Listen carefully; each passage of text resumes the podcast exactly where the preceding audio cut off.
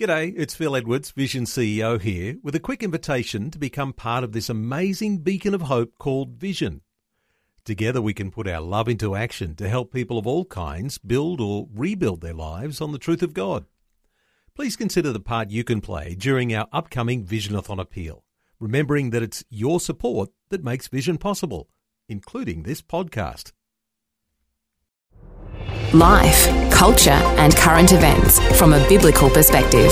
2020 with Neil Johnson on Vision. Now, you might know that the Sydney Mardi Gras, the Sydney Gay and Lesbian Mardi Gras and the Sydney World Pride events are on this week. It starts tomorrow and continues for 3 weeks. It begs the question of how Christians think about changes that have come with a sexual revolution, and the challenge of dealing with relationships that are contrary to a biblical model of a lifelong, sexually exclusive relationship between a man and a woman, bringing children into the world, part of a sustainable stewardship of the earth, you might argue, from a biblical foundation. Well, a special welcome back today to 2020. David Robertson is the director of the Ask Project with Sydney Anglicans, originates from Scotland, and back on 2020. Welcome along, David. Yeah, it's good to be with you. I have a T-shirt that says I originated in Scotland and my story continues in Australia. So, and the story is continuing in a significant way, the Ask Project, and we might just touch on that just before we finish our conversation today. Important, though, you are based in Sydney. Sydney is where this World Pride event is going for the next 2.5-3 weeks. The Sydney Gay and Lesbian Mardi Gras is on. How have you been feeling the mood of what's happening amongst Christian leaders, perhaps in Sydney? Yeah, it's interesting. I was in town this morning to meet with some lawyers in the CBD, and as you go in, you can't miss it. I mean, the railway station, many of the corporations, the banks are outdoing each other, you know, the flags are everywhere. Very interesting, the change in culture, because it used to just be the kind of rainbow flag, and now it's the rainbow flag with the transgender, with something. I'm sure there's someone else being left out. I think the prevailing mood amongst most Christian leaders is let's just keep our heads down, let's keep quiet, let's just see this go through. I think that for many ordinary Christians, it's a much bigger issue than that because they are faced with it at work and many other things. There's a temptation to react, I think, in a wrong way. There's a temptation to despair. There's, in many instances as well, there's confusion. But I also think there's tremendous opportunity. But I do have to say it was depressing being in the CBD this morning. And I know that some might even be confronted by the thoughts that church leaders might be keeping their heads down and being quiet, letting this pass. But as you say, people are dealing with these issues in their workplaces day to day and sometimes might even be interested in hearing leaders speak out, even if it is controversial.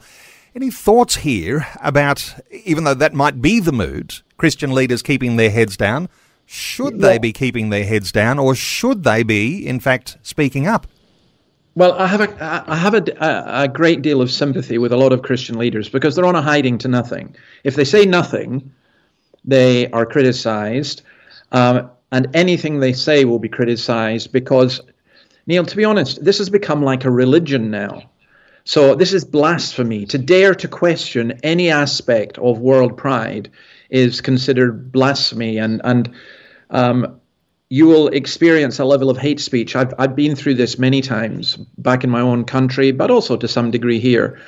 And, you know, I can understand people wanting to keep their heads down. And also you have to be incredibly careful how you speak out because people don't need to hear a message which implies or suggests that we hate gay people, because that would be absolutely appalling and entirely wrong. However, I do think there are opportunities to present the gospel and deal with important issues, but I think you have to go a little bit left field to do that. So, for example, I wouldn't hold a talk saying why I'm opposed to world pride. What I want to do is raise questions and get people to consider things.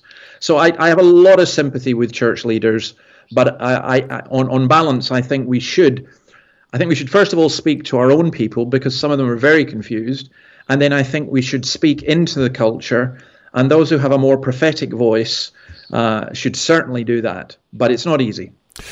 I imagine if you do keep your head down, if you are remaining quiet, even though you might feel as though you should speak up, that you might have a strong position understanding your biblical view of marriage, holding that close to your heart, but waiting for opportunities. I mean, the application of wisdom, because we said it's not just the church leaders here, but everyone in their workplaces, especially in Sydney, but perhaps there's a feeling all around the country.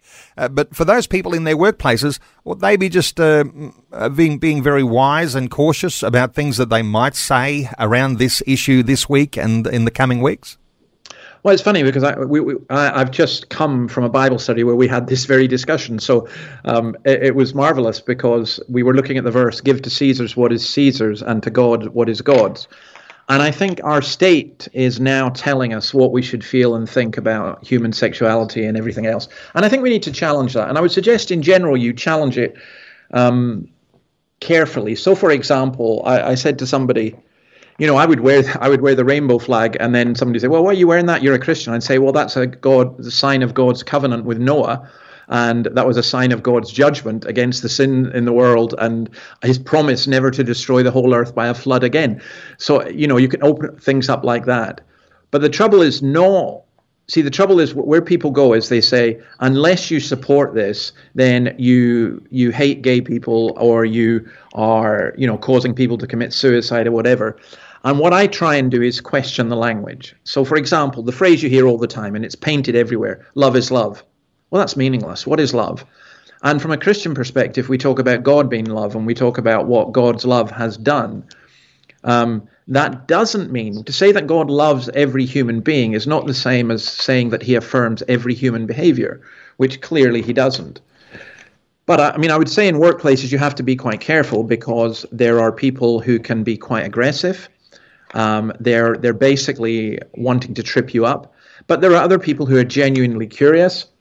Another example I gave was sometimes being asked, well, what do you think about this? Oh, I'm sorry, I can't tell you that, because if I tell you that, you probably get pretty upset, and I don't want to upset you, and we're here to work, and so on. And they say, no, I won't get upset. Well, you promised me you won't get upset. You promised me you won't be offended. But then what you do is you always go big picture. So you just simply say, I believe what the Bible says about humanity, about male and female, and about sex within marriage, and so on. And if you want to have a discussion about that, then sure, I'll meet you for a coffee, and we'll talk about it. But if you'd rather not, let's leave it, you know. So. And it's not the law in New South Wales at the moment, but there are all sorts of issues that might eventuate in other states like, say, Victoria. But interesting, and I know listeners will be very interested to understand. Go big picture. Always respond when there is genuine curiosity. I guess you've got to have a little bit of discernment about you as to how those conversations might come about, and whether this might even be the best time to have that conversation, whether you might make the appointment for that coffee, perhaps, after the Pride event has finished and some of the emotion has begun to die down. Any thoughts here about this sort of wisdom in engaging in the conversation? Well, it does depend on knowing the people. So, for example, if I'm speaking at an event, which is, I admit, slightly different, and someone says to me, what do you think about homosexuality? They could be asking, why are you such a homophobic bigot, which is what they're presuming, or they could be saying, my 14-year-old kid brother committed suicide because he was bullied at school for being gay. That's a very different question. So I would find out, I'd want to know why they were asking that. I would want to know what they think. And I think, you know, there are a whole range of different issues in here, you know, that are very important, like what is love, what are relationships. And as for the Pride event itself, I mean, I think there are legitimate questions to raise. So I know some gay people who are not very keen on it because they regard it as a display of perversity, which often it is, you know, I'm not talking about the homosexuality aspect. I'm just talking about some of the things that go on. You know, for example, I wouldn't take a child to go and see because there's things like twerking and displays of advertising almost sadomasochism and so on. And there are I think it's very wrong to lump all gay people together. And I think there are gay people who question that aspect as well. So, I mean, there are a whole range of questions you would want to take on board. And another aspect is I know some gay activists who really question the corporate nature of gay pride now, because, you know, all the big banks and all the corporations are very much into it. And I think it's certainly lost its radical cutting edge. It's become mainstream. It's become almost a religion, certainly a philosophy. And I think we as Christians need to challenge that, but we need to do so, as Peter puts it, we need to do it with gentleness and respect. But we certainly should not bow down to the ideological gods of this age. There's that increasing pressure, isn't there, not only to tolerate what happens in, say, a gay and lesbian Mardi Gras or the Pride Week or Pride World Pride, but also to celebrate it. And this pressure that is on even the Christian believer. And as you say, the person who justifies wearing a rainbow because they're saying, I'm believing in a biblical foundation for that rainbow. But there's this pressure, isn't there, to celebrate the lifestyle. And somehow or other, you might find yourself in deep water, even being caught out by someone who's trying to trip you up and trying to expose you as someone, as you say, could be a homophobe. So you've got to be careful about this thought of being pressured into celebration, haven't you?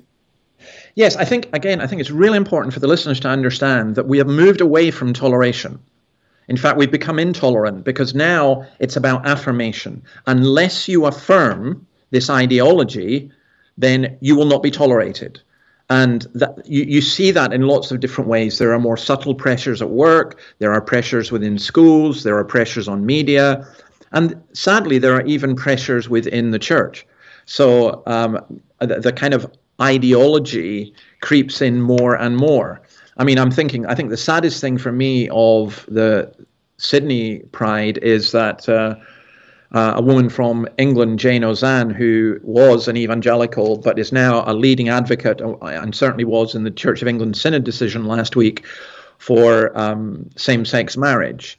Well, she's coming here and speaking in a church. And I just find that a very confusing message.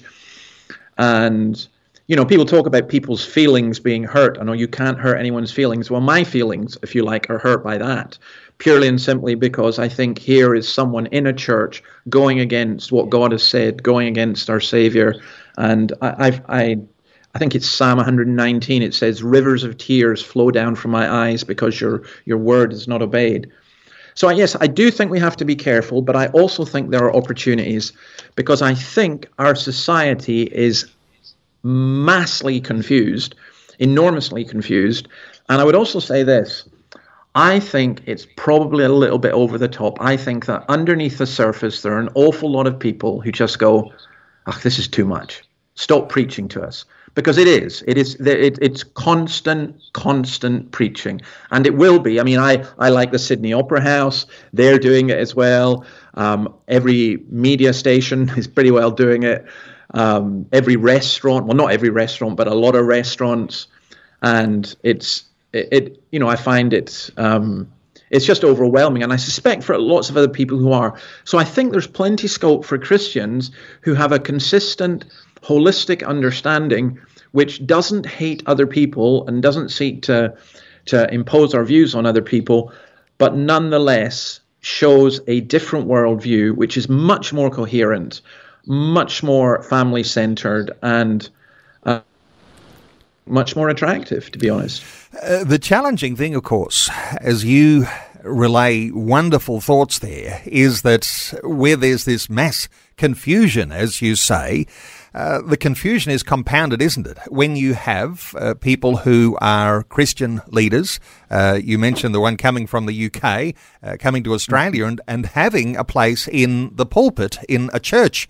Now, this is the challenging thing, isn't it? That there are a number of churches and there's splits in denominations, but the church-going woke, that only contributes to the confusion, doesn't it? Oh, absolutely, massively so. So people will then say, oh, well, you know, there's a division in Christianity about this and so on. And I think God's word could not be clearer. You know, I'm not when I try and discuss this with people who profess to be Christians, they use exactly the same language. They say you're being unloving and so on. And then I would say, well, but Jesus, you know, when Jesus taught, what did he say? He said that marriage was between a man and a woman. He absolutely said that. It's just incredibly clear. And he warned us. So, for example, even the title, I want to say to people, pride. Pride, you know, is one of the ultimate sins. It's the sin of the devil. It will lead to our downfall. At the very least, we should be offering humility. And, you know, to me, this whole thing is, what's happening is, in the big picture stuff, is our culture is going, let's get rid of 1,500, 2,000 years worth of Christian teaching and let's revert back to pagan days. And I'm saying, how's that going to work out? Because I would argue that the undermining of the family, which is to me much more important than the expression of sexuality, has caused so much harm and continues to cause so much harm. So I want to say to people, if this is your sexual philosophy, where does it lead? So I know that people will go, love is love. I mean, there was an article by a government minister in the Sydney Morning Herald, I think, or it might even have been in the Australian this week. And there'll be many more saying it's great. We celebrate the tourists coming and, you know, love is love and let everyone love who they want. Well, that's obviously nonsensical when you start thinking about it and you start applying it. And I think we've got to learn to question that, because it sounds nice, love is love, but what does it mean? Now, incidentally, by the way, I would say that as churches, we should welcome all the visitors who come to Sydney. I mean, I know you're not in Sydney, but like, I'm not going to pit one Australian city against another. I think all the cities that I've been in are wonderful. I still haven't been to Perth, but the rest I've been in, and I think they're wonderful. But I think we can welcome people and say, look, you're also welcome to our churches, because we want to tell you about a greater love. We really want to tell you what love really is. And I think that's an opportunity. So there are ways to express our faith, coming back to those other, as you describe them, beautiful biblical expressions. So when you meet pride with humility, when you meet the sort of extravagance that comes with a glitter presentation with something that actually looks a little more subdued and more like a sustainable stewardship of relationships and how things will last. And we've got history here that this is how families flourish under a biblical model. So wonderful insights once again, David. Just let me ask you, in your role there with Ask Project under Sydney Anglicans, is this the sort of thing that is there any sort of response or this sort of conversation happening with those in your network? I think that there are churches who are attempting to reach out. I think we get a bit bullied, you know, so people emotionally bully by saying, well, you know, if you don't go for this, absolutely, you are, you know, homophobic and so on. I've been thinking about this a lot. And today, actually, just before I came on, I made up my mind after speaking to the guys today. I think next week, what I'm going to do with Ask is every day put out a short video on our website looking at the aspects of pride that Christianity addresses. And what I mean by that, I'm talking about doing it in a positive way. So, for example, humility, love, family, inclusion, wellness, and all those kinds of things. And just as things that Christians could give to their non-Christian friends that give a slightly different perspective. So I do think now is not the place. So, for example, if someone said, well, I'm going to walk down the street with a banner protesting during Mardi Gras, I would say that would be very, very unwise. I think, you know, shoving a tract through your gay neighbor's door. No, don't do that. But I'm saying get to know people, show hospitality, listen to people, listen to what they say, and you know, seek to communicate Christ and say, look, there is a different way of doing this. And there is a different way of doing life. There is a different way of understanding. So I think we're the rebels here. We're the revolutionaries. We don't buy into the zeitgeist of our culture. We don't buy into its philosophies. And I think actually we shouldn't be afraid. I think this is a great opportunity to present Jesus. And of course, we have our own time in the sun coming, say, with Easter celebrations, Holy Week, the lead up to Good Friday and the celebration of the resurrection Easter Sunday. Perhaps this is a time maybe even re-evaluating where you fit in with your church and the celebration that happens there, because these things are becoming increasingly more important. We might save that for another conversation on another day, though. But David Robertson, he's director of the Ask Project with Sydney Anglicans. You might want to be in contact with David. He originates from Scotland, as he said. He writes for newspapers, for magazines. He's the author of a number of books, including The Dawkins Letters and Engaging with Atheists. The website for the Ask Project is ask.org.au. Ask.org.au. Ask is about evangelism. Connect with David Robertson at ask.org.au. David, thanks so much for joining us once again today on 2020. Great to be with you. Thanks for taking time to listen to this audio on demand from Vision Christian Media. To find out more about us, go to vision.org.au.